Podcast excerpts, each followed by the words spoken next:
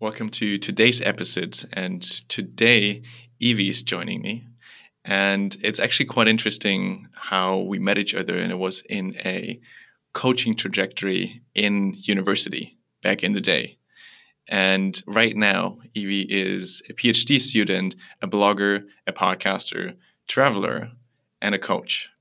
And the reason that we now talk to each other is because she also recently started a podcast, and that's how we again got connected after quite some time after university. So I'm really glad that happened. And welcome a fellow podcaster. Thanks, Julian, for having me over. I'm really so happy that I know somebody who is doing this and who just started as well, because it's very hard to start a new thing. And also, when you see the people around you having been doing this for a long time, you feel so behind and it's stressful. And you compare this whole social comparison thing happens and you know you shouldn't, but it does happen. And then I finally found somebody that I know, uh, and uh, he is, you know, in a similar position. So it is super great for me as well. Thank you. Really. You initiated it. I'm grateful. I'm very happy to be here and look forward to all those questions. Um, that I probably gonna elaborate in a different direction anyway, but that's fine. yeah, let's just see see where it leads us. Uh, we, we, got some some uh, topics that we have in common, and I also wanted wanted to appreciate the the start that you did with your website because I also did that a couple of times now to start a website as well uh, with either a blog or with a podcast connected, and it's it's quite a step usually to do that to figure out how to i think you did it with wordpress as well to to figure that out to post something there to put out content to start the whole thing the idea. And generally it's like starting something out of nowhere especially um, when you don't have the environment around you that everybody's doing a podcast now um, if you don't have that it's getting even more difficult. Maybe then even like the first thing how did you even get to start the podcast when nobody was around you doing that? How yeah. did you? Why did you start it?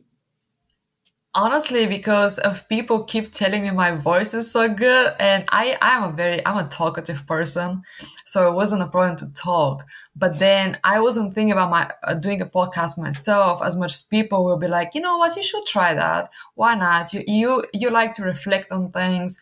You like to dis- you have so much knowledge about things that are relevant to people because psychology, right? That that relates to to different people and you're kind of like giving those lectures about topics randomly so why not just sit down record it and your voice is so great so people will be okay listening. It's not it's not like unpleasant thing to listen to right?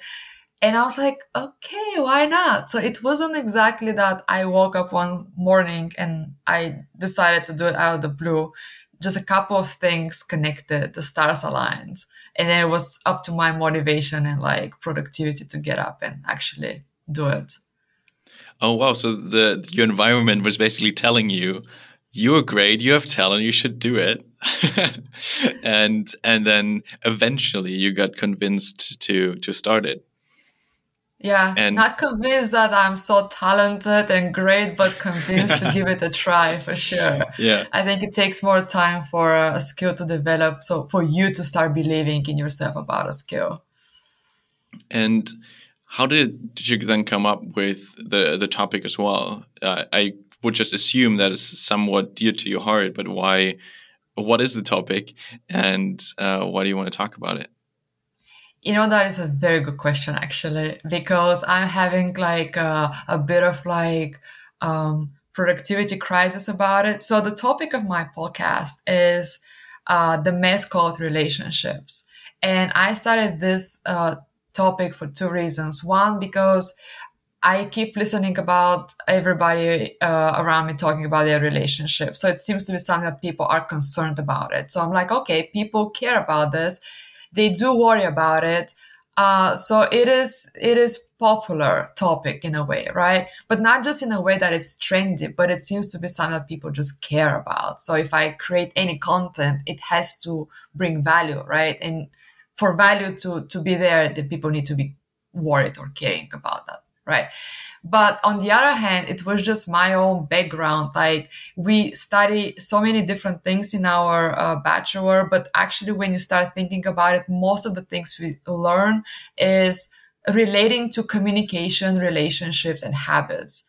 Most of the things, really, the, the core issues are those.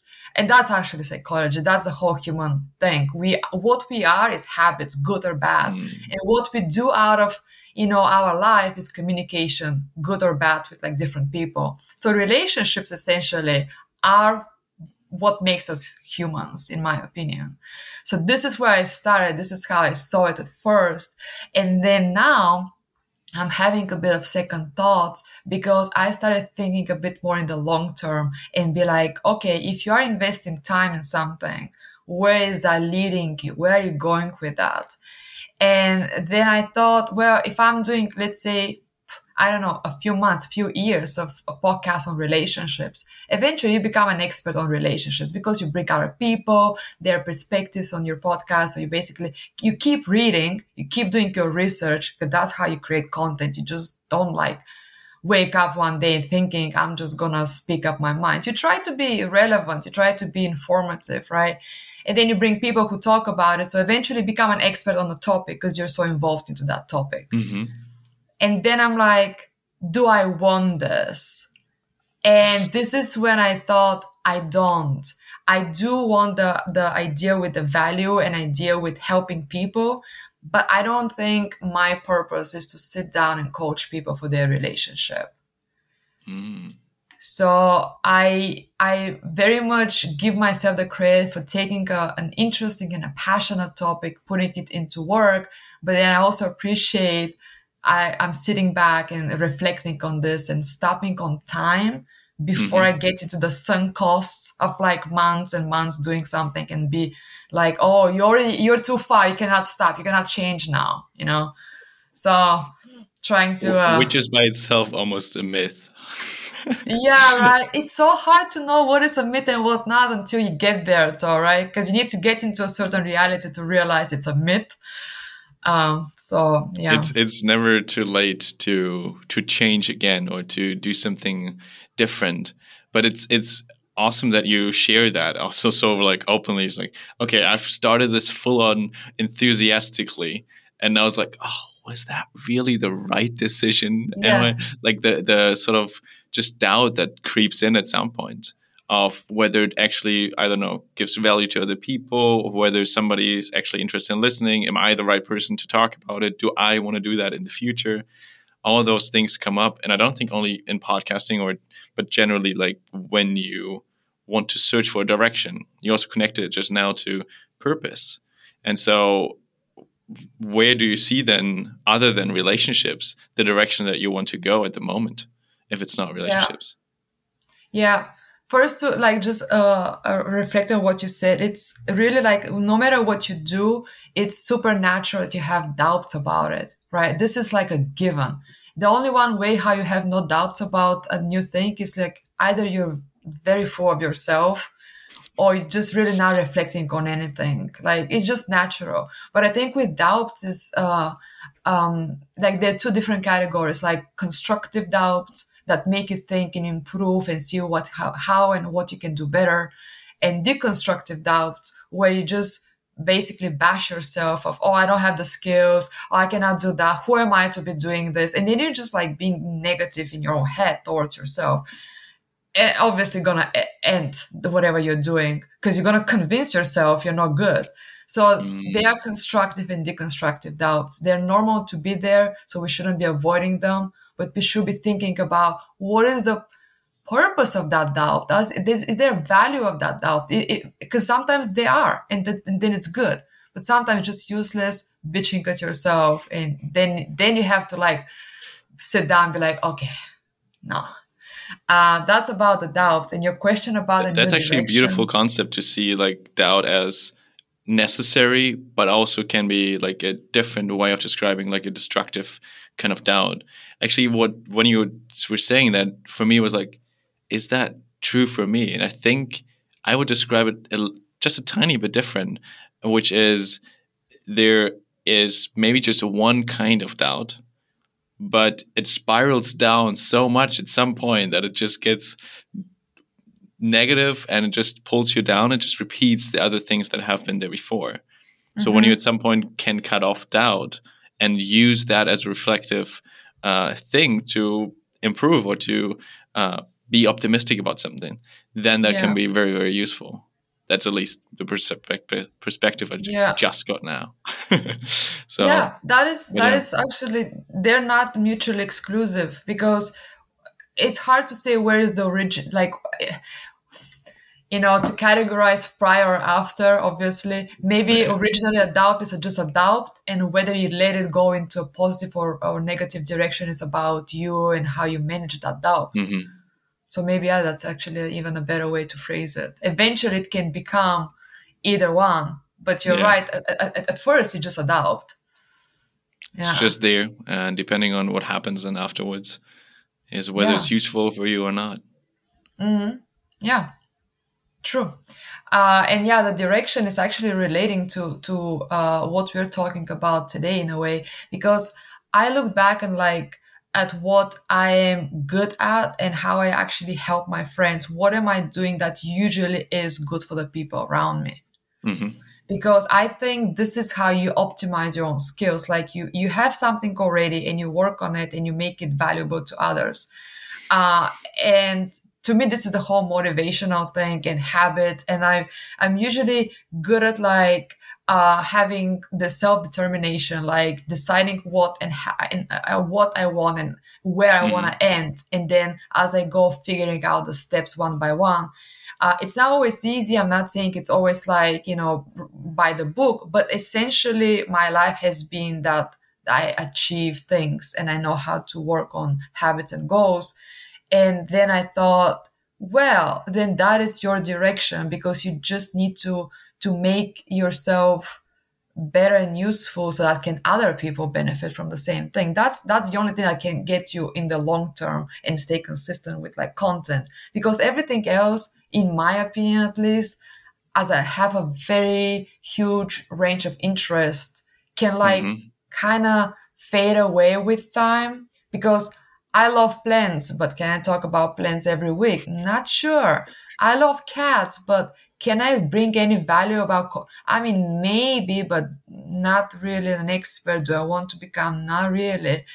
Uh, I love uh, relationships. I think they're very important, but do I want one day to be a relationship coach? Not really.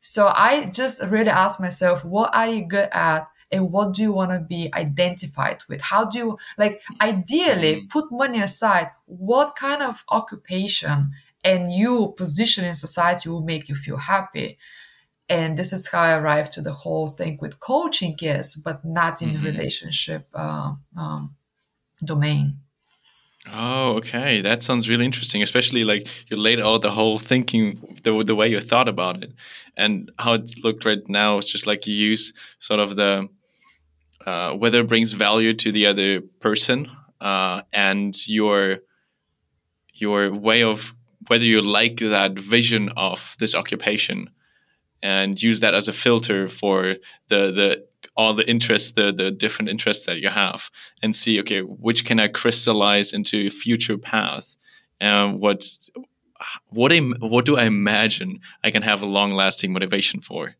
is that sort of yeah yeah Exactly. That's, yeah. That sounds really cool. Uh, so that's your ways of of defining that. And this morning I actually talked um, to another coach as well, and he was um, talking about um, what kind of being or person would you like to be? Like, what is the the feeling that you want to, uh, I guess, feel uh, when when you um, in in a couple of years or this, this, this person that you want to become and rather than thinking about oh this occupation or the other sort of societal things just like who do you want to be as a person? Yeah. What characteristics or or um, the connection that you want to have with people uh, yeah. once you have? And i really you like that as well. Yeah this brings me back to a thought about interviews. You know there's this used to be that you choose the job, right? And you have to fit the job. There is this, uh, you probably remember from our psychology courses, the, the fit uh, between person and occupation, right? And it used mm. to be the occupation comes there first almost, and you have to fit yourself to the occupation. So you go to an interview and they ask you, where do you see yourself in five years? And you kind of know what they expect to hear, and you kind of like try to fit their narrative so that your vision of yourself fits what they would like to have in five years, right? But if you take a step back, that is a great question that you gotta ask yourself. What is like, like you, you are with yourself every single day, right? So if you ask yourself instead, what is fitting me? Like, what is the job that I envision in five years that fits me?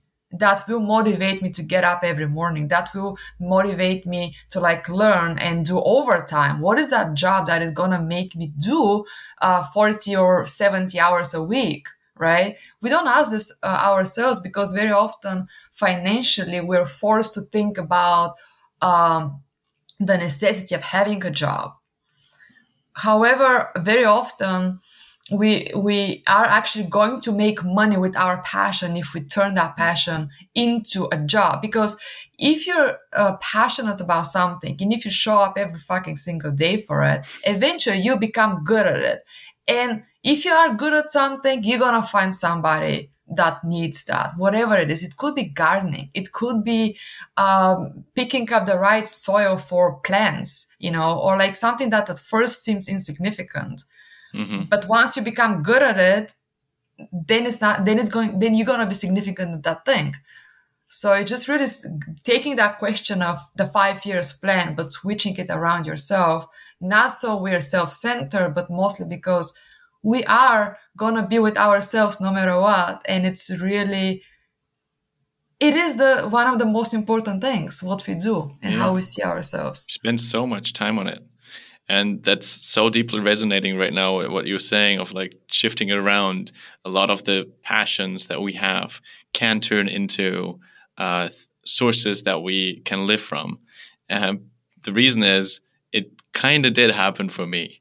So before i had the other podcast and then i was doing a lot of audio editing a lot of video editing uh, for for it and also just getting familiar with audio equipment how to do recordings.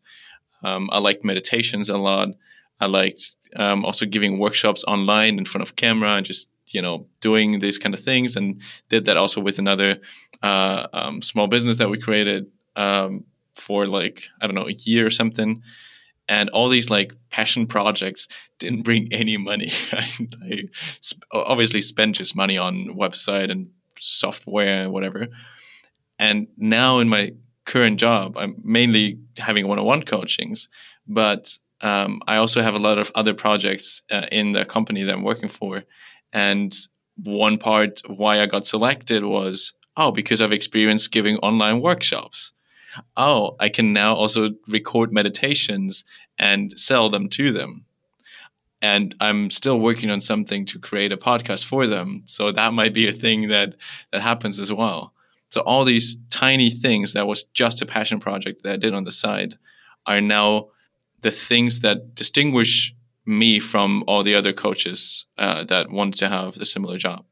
Yeah. So it's like it really does happen that yeah. because of the skills that you develop with your passions, you either directly can make money with that or through other ways and other people see the value um, and and use that. Yeah, because eventually when you you know choose your uh, first of all reflect and understand your direction but then you choose to go for your direction essentially everything you do kind of gets surrounded around around that and you become better at naturally because you choose the right book for example to read because mm-hmm. it connects to that. You choose the right movie you choose the right person to talk to you choose the right uh, hobby when you have time like the meditation recording meditation right? And essentially you build up that package that is defining you and and expanding your skills so when you go and look for a job that already uh, needs those things you're ready you're just ready yeah, and the fun part was I did none of that because I wanted to make money with it. Yeah. None of it. I didn't expect it even. like with the with the workshops in the end a little bit, uh, but it didn't work. So I was like, okay, well, uh, fuck it then. But eventually, because of that experience, uh, with just trying it out, even though it seemed very insignificant for me, uh, I learned a lot in that process. Yeah. And made me a lot more comfortable speaking in front of uh, uh, people in Zoom, and and how to interact, how to use your hands, how to voice, how to interact with people, and that eventually now helps me a lot. Mm-hmm. And so it's it's a really important point to like follow those things. It seems so like I hear it so many times, at least I do, uh, that you should follow your things and follow yeah. whatever uh, you like because somehow you will make money with it, and that just seems so much fluff and so so far away for for a lot of people, especially mm. also when I see then. Um, let's say older generations like my parents when i told them i was doing all these things they were like why don't you focus on the actual thing like getting a job and that always didn't really resonate yeah. with me but that's that was really hard to understand i guess in the in the beginning yeah. why this could be useful and i didn't know at that point i just noticed yeah. it's fun and i made a lot of connections as well through the podcast which helped me eventually as well a lot of course of course there is a generational difference, but that probably every generation says that it's normal. Yeah. Like it's actually good. It's a good thing. That means there is change. Imagine if like we see the world the same way as our parents. I that literally means we didn't learn anything where where they are. There should yeah. be a difference. There should be a change. But like I agree with you. It sounds like fluff, but I think it sounds like fluff because we don't think about it enough because when you start thinking about it, it makes a lot of sense. Let's say you spend every day after work watching Netflix. At the end of a month, you know a lot about what Netflix has in terms of like different categories of movies, uh, the duration of different series, the trends, everything. You become an expert on Netflix. And if this is something that really brings you joy and you're like really happy at the end of like two or three hours watching Netflix, you feel like, I'm actually happy with myself. That is something that I would like to continue doing, right? I'm not guilt tripping. I'm not feeling this as waste of time then that's your freaking call. And that means, okay, well, how can I use that? Maybe you can become, uh, you can advertise this channel. Maybe you can start writing uh, blogs on, on movies. You can maybe create videos with like a short, uh, like overview, like, you know, just tell people what it's about, but not like in a trailer where you end up watching the whole movie in those three minutes. But if that is your passion and doesn't make you feel guilty about doing it, means you'll be happy keep doing it. And the only thing step that you need to take is basically how can I monetize my passion?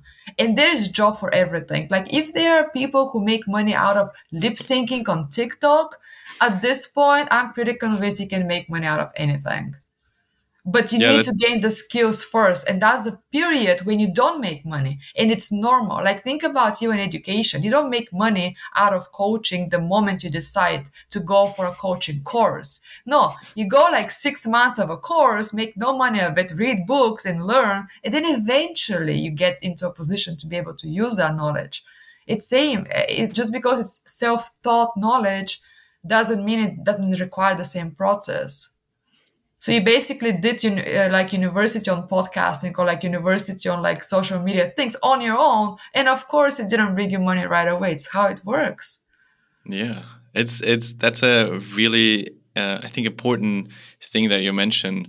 Um, especially the gap, the almost the gratification gap that you invest a lot of time and, and effort, uh, and if you don't have this motivation, you eventually will stop with it. Yeah. And also not seeing the results is really like it d- downs your your motivation even more. And that's I think essentially why I stopped the the first podcast that I had because I didn't see much results. There were like yeah. I don't know, like 30 20 30 people listening to the episodes and I was putting like 15 to 20 hours a week in there and I was just getting a bit devastated and annoyed and uh, so much effort for nothing basically. Yeah. And so that's, I think, really important that you mentioned that. And the other part that I also um, noticed was you have this self drive of coming up with ideas of what we can do. Like the simple example of Netflix, um, loving Netflix and watching it. And then you had the idea of, just blogging, doing a podcast, writing about it, um, creating just some sort of content. But that is also very connected to the type of person that you are, I think. Because when you're the self starter and say, okay, I want to create something, I want to do something from your own motivation and your own energy, I think then you basically just need to wait until something is falling into place. Um, and until like you find the opportunities because it's once you continuously do, you meet people that do the same thing, like podcasting. Uh, people meet and and uh, just other people who like the same things. And this morning I was also talking then about the manifestation. Um, generally, just imagining or envisioning what your life, uh, what you want your life to be like. And there's also just really interesting what mechanisms come into play. Is like you very selectively uh, look at things that could be beneficial for it. So when somebody brings up now the topic of podcasts, I'm like somewhere even like on a party and you don't usually uh, hear anything, and somebody says your name and then you hear it suddenly. It's like the same way this is happening when you are really into yeah. a topic. You just notice things. You read it through. You you hear another person talk about it, and that's how you sort of slowly but surely connect naturally organically without even yeah. putting a lot effort in. It's just happening. Mm. Yeah. I mean, our sweet brains sometimes put us in trouble, but other times they do help us.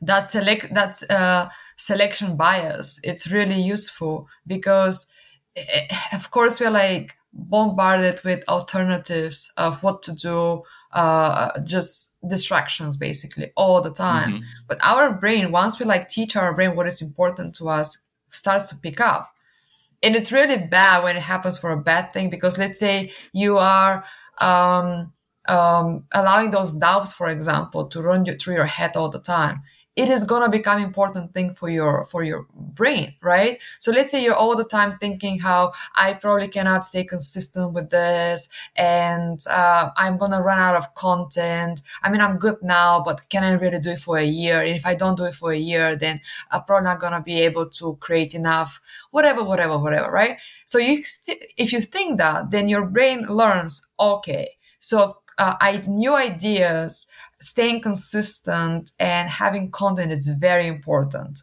So every single time when you, for example, just don't feel creative and your, the idea doesn't come up to your mind, you're gonna be like, aha, that is an evidence I'm right. My doubt is right. Here it is. That's it. Uh, I, I need to stop, right? Because you just pay so much attention to your, your brain is picking up on that. And yeah, here you are. Then you're giving up. That's so beautiful. Uh, well, beautiful. I wanted to say, and it, it can be really. Um, especially uh, recently, I was actually having a workshop about, about exactly this uh, topic of like the mental habits that we create. Not only like the physical behavioral habits, but also the habits that are trained in our minds. Like the same thought that we uh, think twice is like getting a lot easier by the the more you you think this the same thought.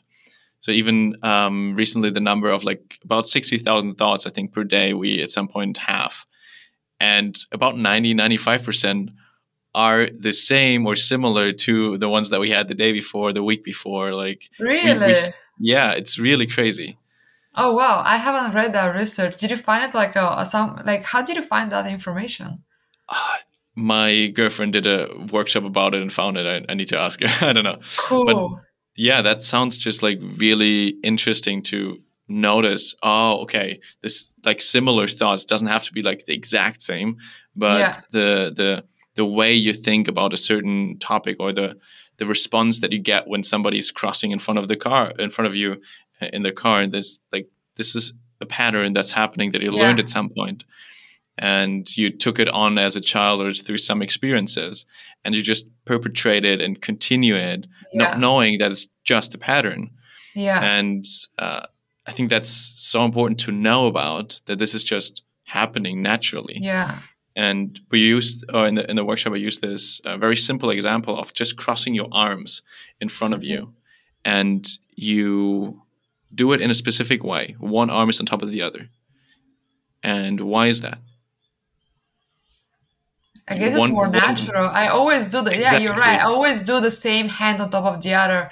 I know this from people do. yoga because like when I do yoga and they, you know, there are positions when you have to cross your uh, uh, arms, and I always go with the one thing that comes first to me, and then I have to pay attention to what she's actually saying. And then Yeah. I realize for the second round you have to ch- to switch your hands and do the opposite. And it's always like so how like I have to look at my arms and, and kind of like so what what am I doing now?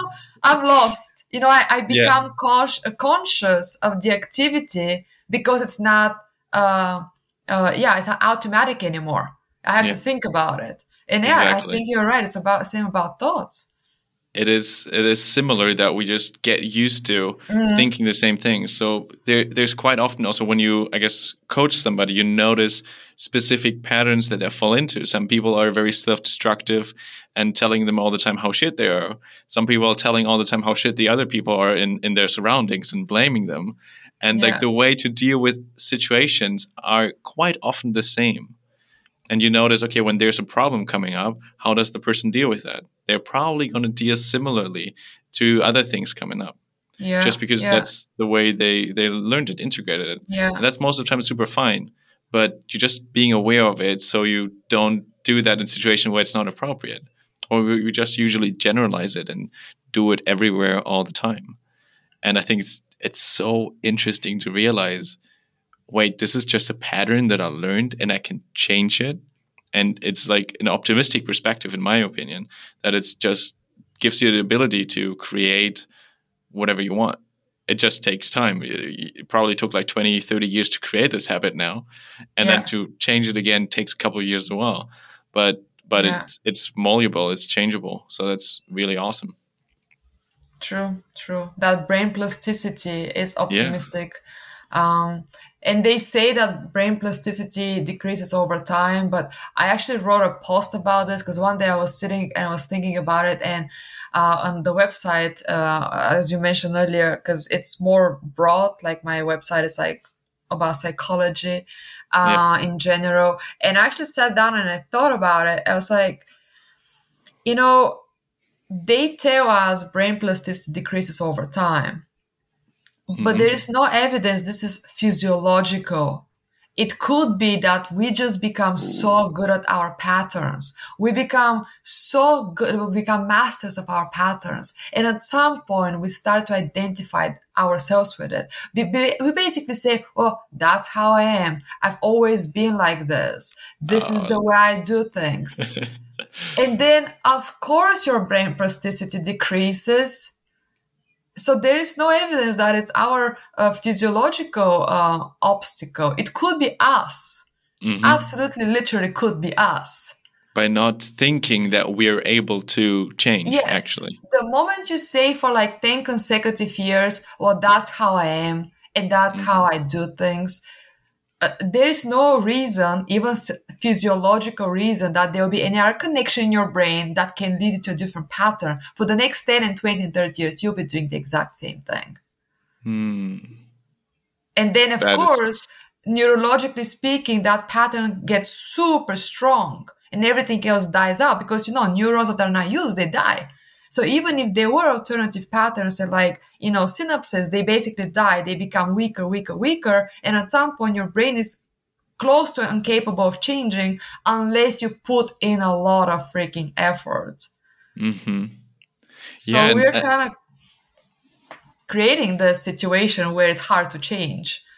Exactly. Yeah. And also, I think when we just look at how children are just presumably they have a higher plasticity, even just seeing maybe there is some physiological part in there, but you also see that they move a lot more. They have a lot more new experiences that they haven't had before, which is all like the brain notice, oh, I need, I need to learn more and uh, have just being open for a lot new things.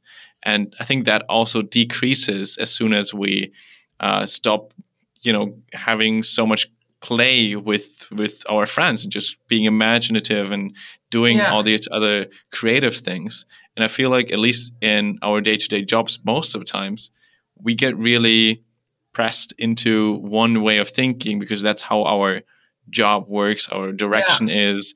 in in, in, in the one that we go and i think that's might that might that might be another important factor in there that we just generally don't have so many new experiences no new input and i think also physiologically when you don't move that much your brain also gets like a bit more sedentary, more like chill, relaxed, laid back, and and it doesn't think it needs that much activity anymore. Mm. Yeah. But to be a bit more like also optimistic or like positive, because I feel like when we get into like the whole habits and changing topic, we tend to become a bit like judgmental of ourselves and being like, okay, we're not changing, we're not moving, we're not making mm-hmm. enough effort. We're it's it's kind of like self-criticism in a way or like criticizing the that pattern i think there is a lot of uh, a reason and positive think about this because think about it like for thousands of years we needed to like survive as a species and our brain learned that it is good if you one time get poisoned or attacked you better watch out for that thing in the next right or if you know you you hunt successfully once, well, that that's a good thing. Let's learn it better and better and better, right? So it mm-hmm. picks up on on on wins and lo- losses, kind of, and then it tries to like become better at identifying the, the the, the better and the good things around us, right? It's just yeah. evolutionary speaking, very useful skill. But then for the past few de- decades, or let's say hundreds of years, we started being more let's say complex in a way because we changed our society we don't care about just providing food anymore uh, for some people really that's like done kind of you know they it's not they don't have to like struggle with basic needs let's say. Mm-hmm. and then we started thinking about philosophy about psychology about all those complex uh, uh, abstract ideas right? And we still we're still learning how to deal with that. We still learn where is the balance between instincts that have been developed for uh, thousands of years and complex and abstract thoughts that are still into the developing. Where is the balance? We want to be better creatures but we don't become better over a few decades obviously. So we also need to cut ourselves a bit of slack. It is normal that we are like this. It's not always bad. It does protect us mm. under certain circumstances. It's there for a reason. But we just need to like um, yeah small little effort and changes over time to get out of this instinct. Because it's there it's going to be there it's good but we can be better a little bit at least in some domains. Let's say you don't go and like try to change everything but like let's say work wise you identify your instincts and how you reflect to you know work in uh, co-workers and be like okay well maybe for that one thing i can be a bit better that's such a beautiful and important perspective. Yeah so good that you bring it up. Because like everything like that we say or that we said so far is not to say the current status is bad. Yeah. but i think in order to like just move forward and progress because that's a lot what humans are about make things better at some point is then also accepting the current state and being completely okay with it. Because all the uh, patterns that we had before or have still brought us to where we are right now to where we're at.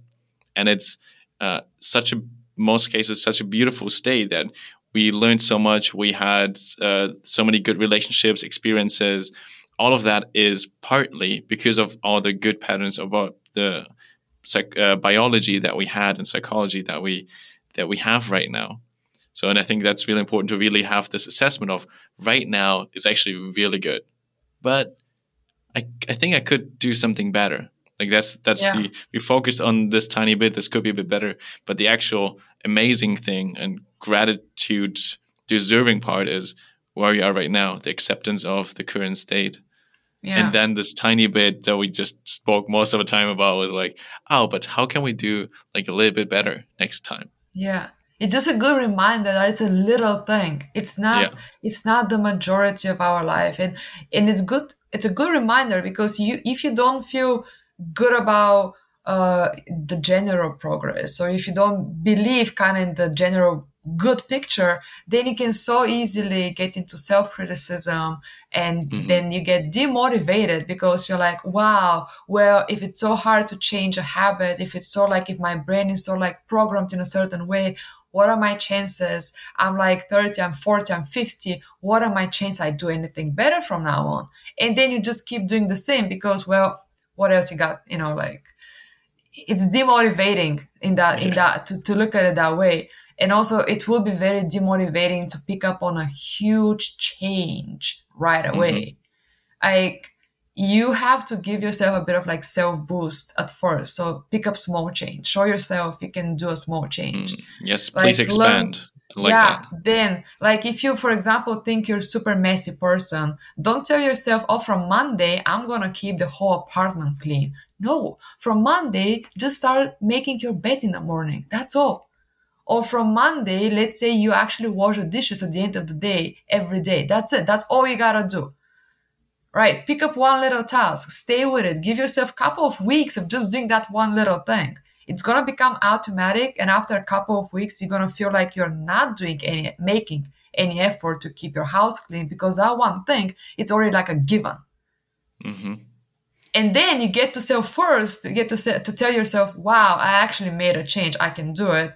Second, you look around and your place is not so messy anymore because this one thing so the change then becomes more uh, doable because it's not from one to 100, it's like from 10 to 100. Mm-hmm. yes. And I think that's like, that, that, that's why I said like please go on. That's exactly where I've been in the last um, days as well, and also like of giving this workshop especially about this topic. And this exact tip was one that resonated with I think most of them. It's like oh wait i can create a new habit and change it just by I, I, told them just like when you want to do yoga you can just make the goal to roll out the mat put your clothes on and sit down and then the next day again until you feel like oh i, I think i want to do a pose or something yeah. like just really starting so freaking simple that your mind is like ah it's laughing yeah. about it of course i can yeah. do it yeah that's the right amount like if you yeah. think it's like oh i think it's doable make it make it less start like super freaking small and maybe then because you were so passionate about it, it's like, where do you implement that right now in your life? Do you use that as well to like trick your mind? It's like, okay, um, my goal is just this. Yeah, I do. I do. So actually, it's about yoga. It's funny that you just you were just mm. talking mm. about it, and it is about that.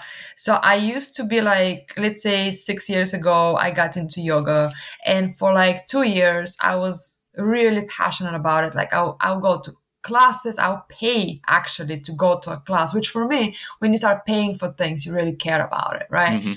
so you know uh, i travel a lot so at some point i realized how i have a yoga mat in like five countries which is true at the moment I have a yoga mat in five countries because wh- wherever I go, I need to have my yoga mat, right? For sure. However, yeah. I fell out of this habit. Like with the COVID and with the whole changes, everything being at home, uh, traveling even, like moving so much. It's just I fell out of this habit. And from person who would pay for this and who do it every day and who do like 40 minutes of yoga, I went to not doing anything for like weeks at a time. Mm-hmm. And now I am I, I spend good amount of time bitching at myself about it and be like, oh my gosh, you know all those things, you know how habits work. You're basically not doing what you're preaching. And I probably wasted a good amount of time, and by time I mean months, of not doing it because I would be so preoccupied with bitching at myself for not doing it which sounds hilarious, but it's so. I feel like everybody around me does the same, and then because everybody else does the same, I'm like, mm. it's fine, Evie, it's normal. People are like that. That's another thing. You normalize not doing new stuff because people struggle with that around you, and you're like, ah, it's mm-hmm. normal. Everybody struggles with the same, and then you. Once you normalize it, you don't make the same effort because it's perfectly fine not to make the effort uh, yeah vicious circle. But one day i was like okay i'm done. I'm just done. I'm i'm absolutely done with this. So i started like doing 10 minutes of stretching. And my goal is just every single day to have 10 minutes of yoga stretching. It's not like full-fledged yoga where like do deep um uh, stretching for like you know for a deep stretch you have to hold a position for a certain amount of time.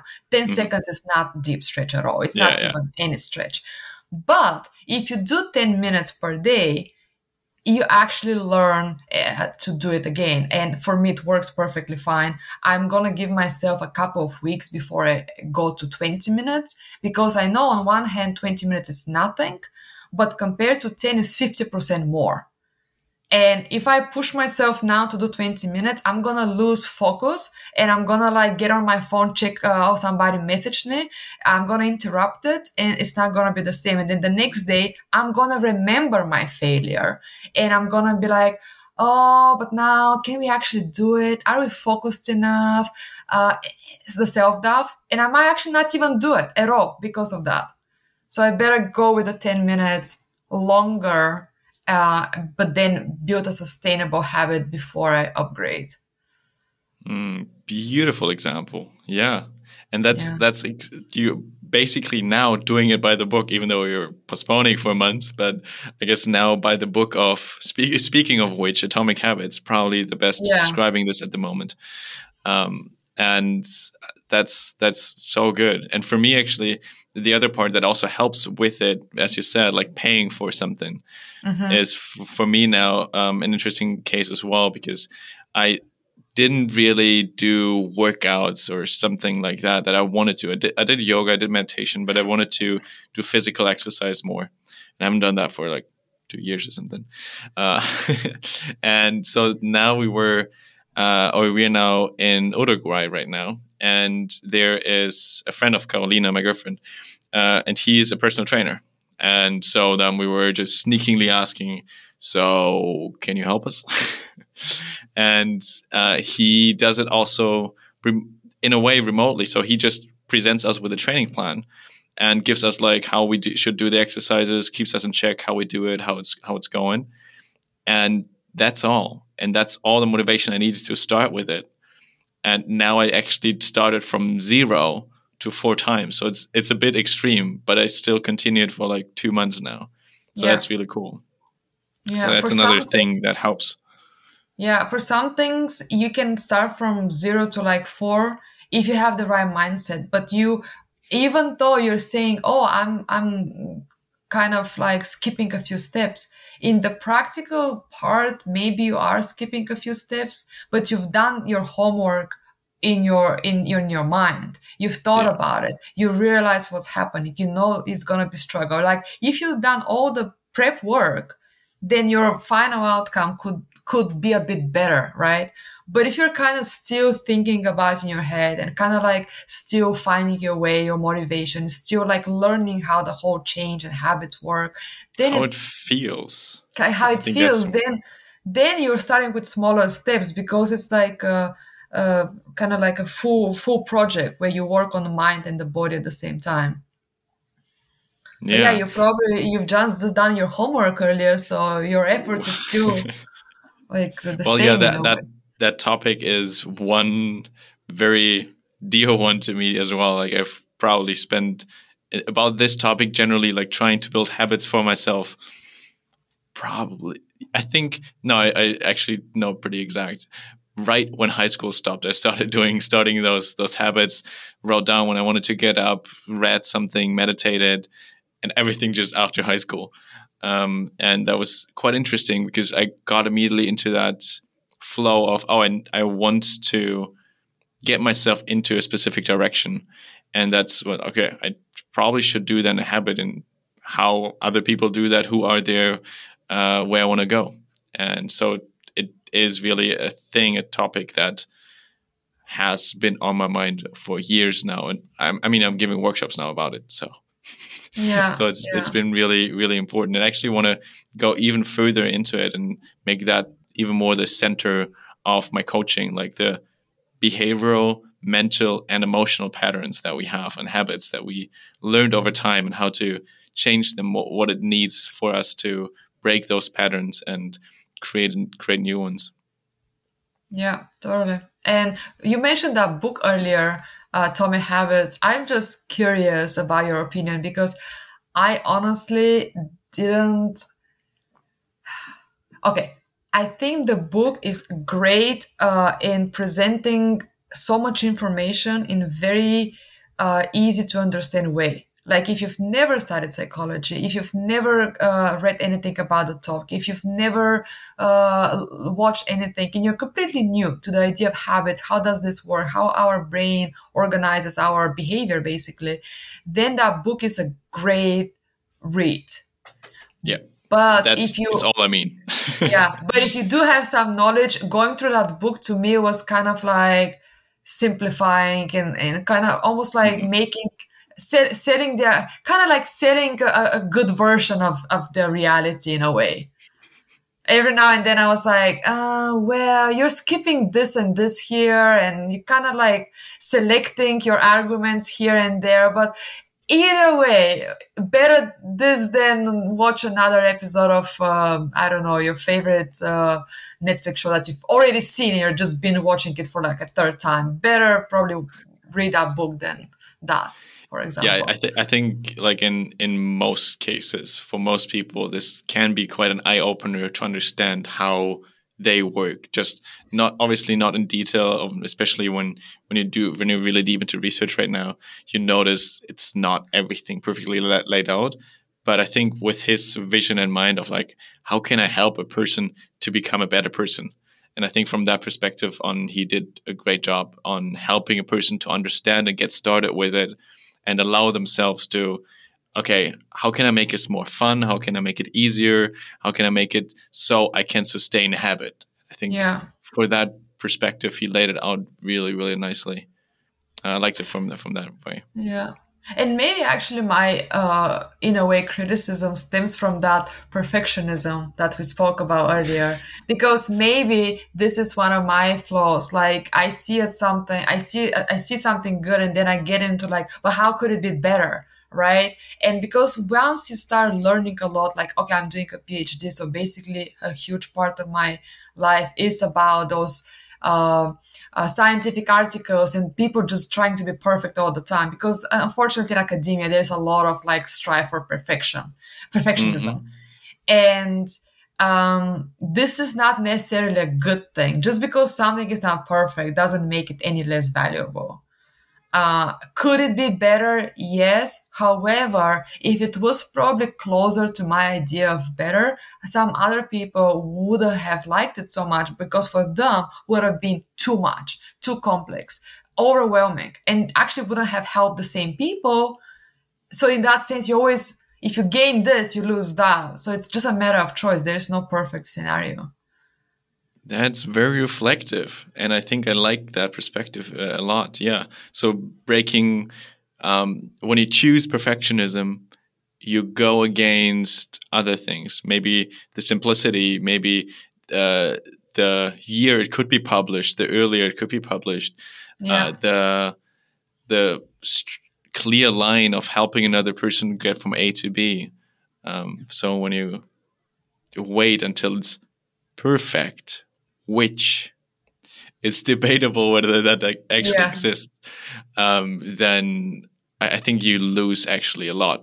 yeah. Like, for example, um, everything that we talked actually in the beginning, we were about just go ahead, start your passion, do something, start blogging, podcasting about something that you like, and just go with it. If you would wait until you're done and learning it and be perfect, you wouldn't probably even have started the, the podcast yet because Yeah. you might have been in doubt or about the technicalities and would still, uh, if you would try to have the perfect recording without any background noises, you probably would still sitting and editing. Yeah. And also, sometimes it's a great thing to start uh, and realize it's not good. Like, for example, one Mhm. of the usually one of your self doubts is like, um, I'm not gonna be consistent or I'm not gonna be good at it. You know what? Sometimes it's very informative to see you're not good at something or to see you don't like it. Like the same with my podcast. Like I did start it and now I'm sitting there thinking, well, the relationship focus is not ideal for me. I would have never learned this by sitting on my couch thinking Mhm. about my relationships podcast.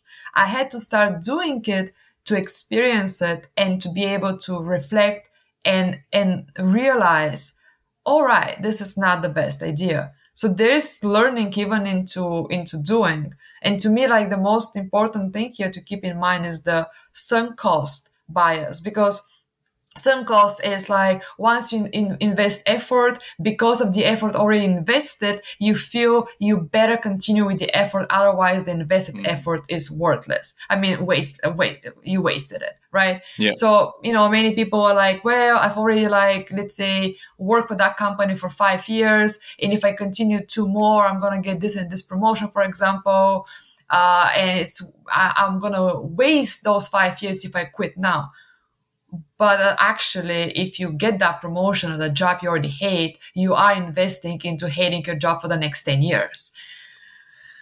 And this is the sunk cost thing. Just because you already put in a lot of effort does not justify you continuing to put in a lot of effort if you don't like it.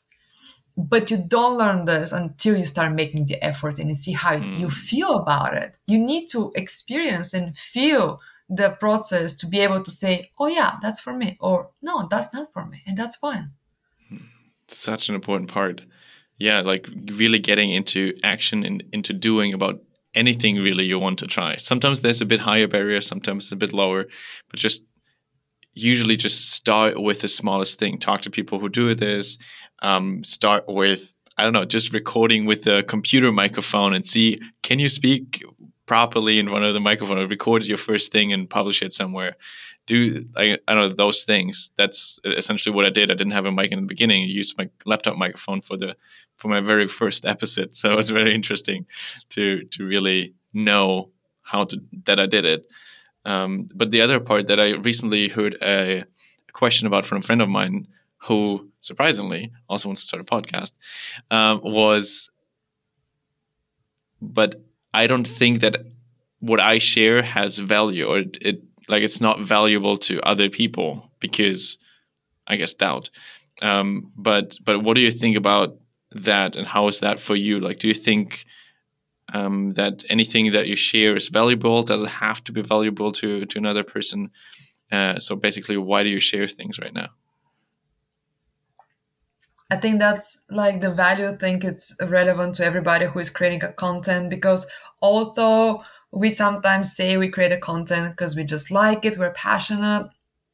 Um, if nobody can benefit from what you're doing, uh, then it doesn't really matter if you're sharing it, right?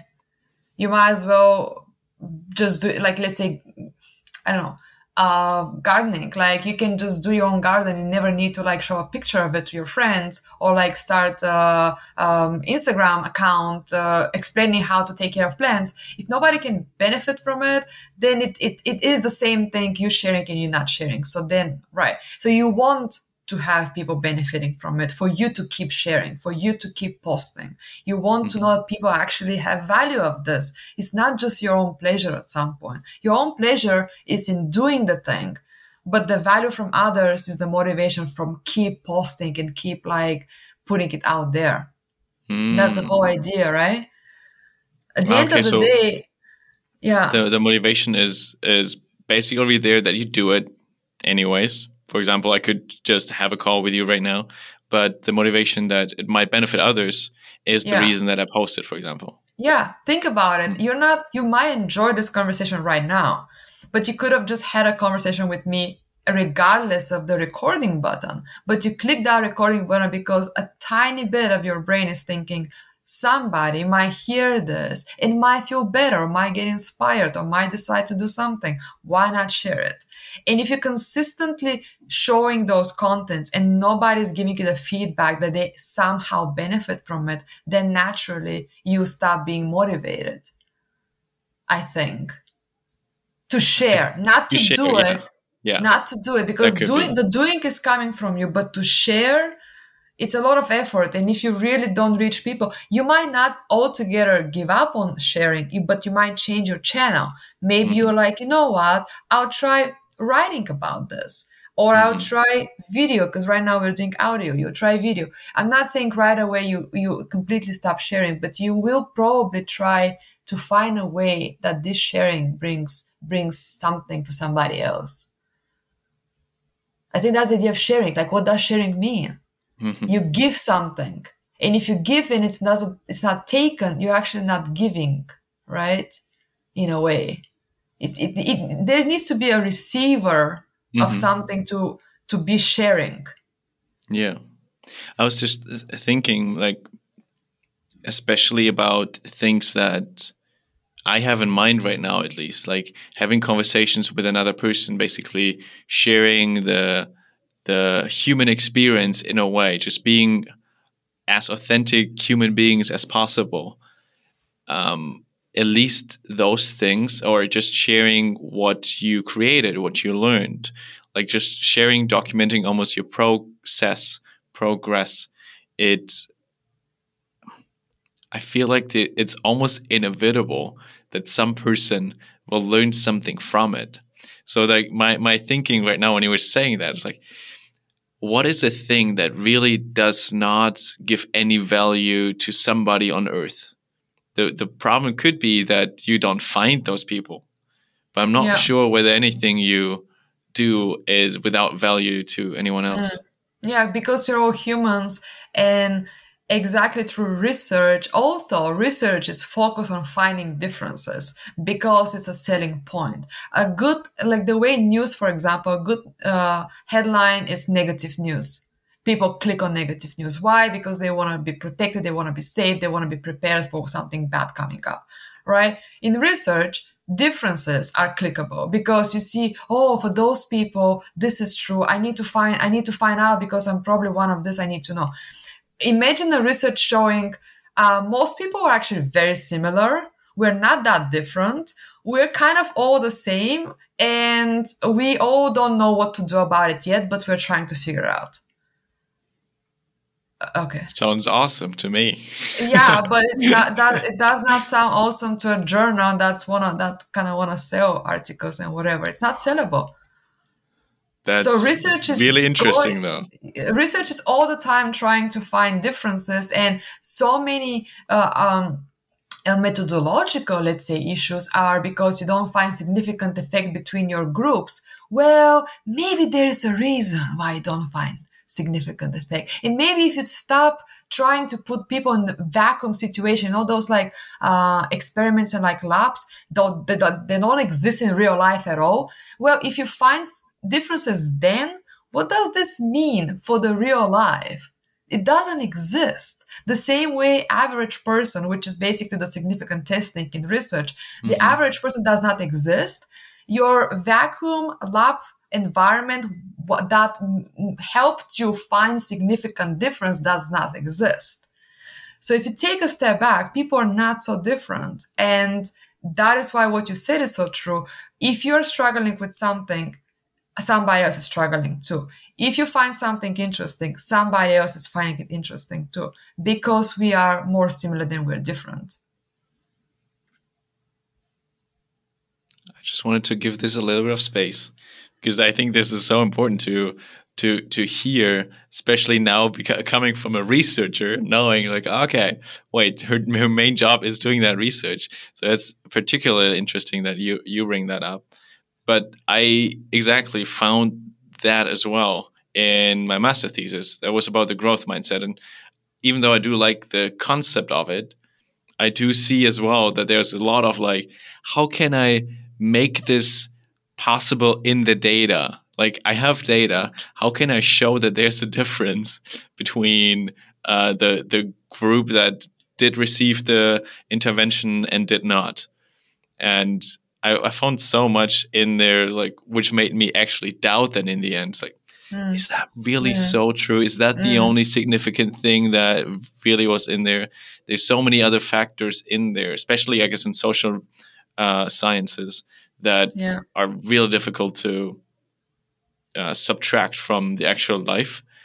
That my perspective is also like research again searches for the differences, but neglects that I'm just making up numbers. 95% of the things that are happening are similar, like between mm. humans. Yeah, because when they're similar, there's no significance, and that is not interesting for research. And that's why um, they're not publishing it. It's it's yes. really interesting to see to know about that bias. Yeah. That if it's not significant, usually it's not being published. Yeah, So we only learn about the differences. And if you think about it, if you're like, if research is the primary source of textbooks. That means we are teaching people what is written in the textbooks done by research that has a bias of, of, of uh, publishing. So we're only teaching differences to people. Eventually, we're growing into society where we're very good at finding differences between us and this whole individualism becomes so much stronger because oh you know oh i'm different i'm doing this thing differently than my you know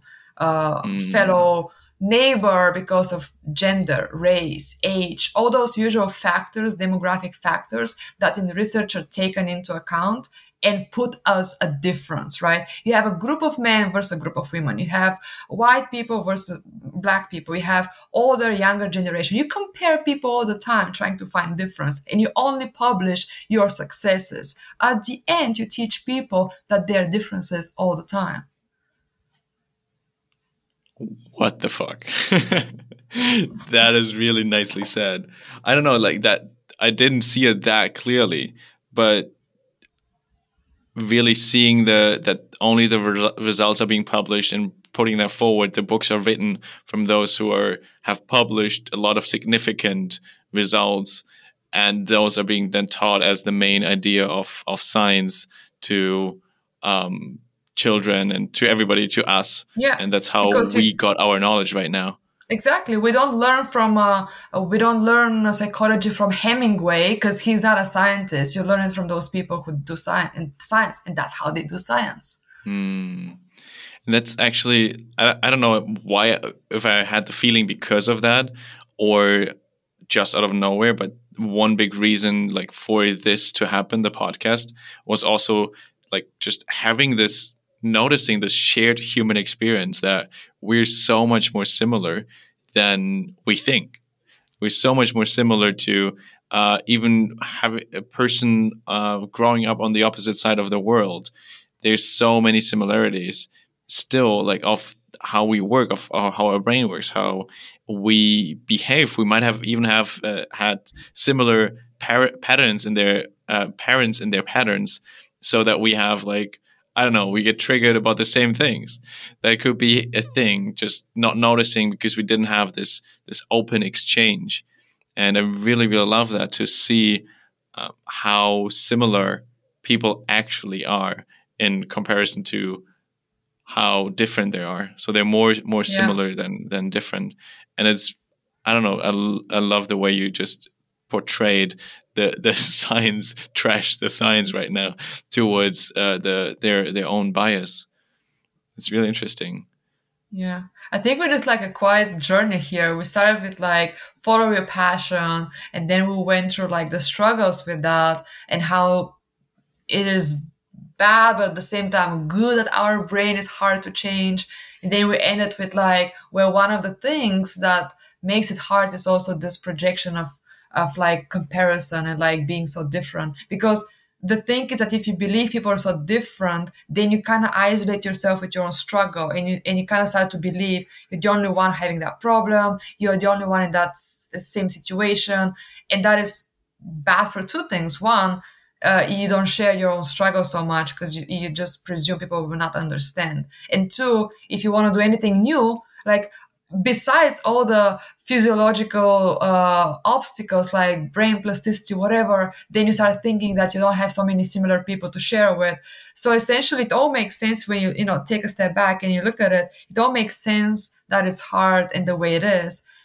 But because it makes sense you can change it. Because if it was all chaotic and kind of like uh, i don't even understand it then it's impossible to to find a solution. yeah yeah basically like we we went through through a small journey and now st- taking a step back is like oh we we noticed how now our brain works how we had the conversation how everything sort of naturally flow because that wasn't really all scripted or planned or anything that like that no. so it's it's really interesting to see now like step stepping a step back and then looking at okay what happened now and sort of then seeing all the patterns and that's exactly the way i would also approach now like when i want to change my own habits or want to change something about me is like i look at everything. What happened the last weeks, months, how's my behavior, maybe even going back to my parents, like how do they things, and then looking at how where do I want to go, like always having the perspective of the current position, the acceptance of the current state, and then looking and maybe even creating a vision of how it could be, how I want it to be. That's that's very beautiful, and like seeing all those factors that influence it, like the research, like how we learn things. Um, I love that a lot. Yeah, that was a good conversation for me as well because I I don't think about those things necessarily, right? So having you asking me those questions and just like kind of putting me into that that environment to talk about this uh, also helped me uh, put things in in like all those little pieces in like together like a whole picture and verbalizing my thoughts always helps so much to understand your thoughts right so definitely nice uh, and beneficial conversation for me as well just like sitting here talking to you. That's so amazing. Well thank you so much for talking with me about these topics. Um, in i guess in, in the end maybe just do you have something I just want to give you a space now. Uh, do you have something that you would still like to share, or something that out of the conversation you want to highlight, or something like that, for for the end of the episode?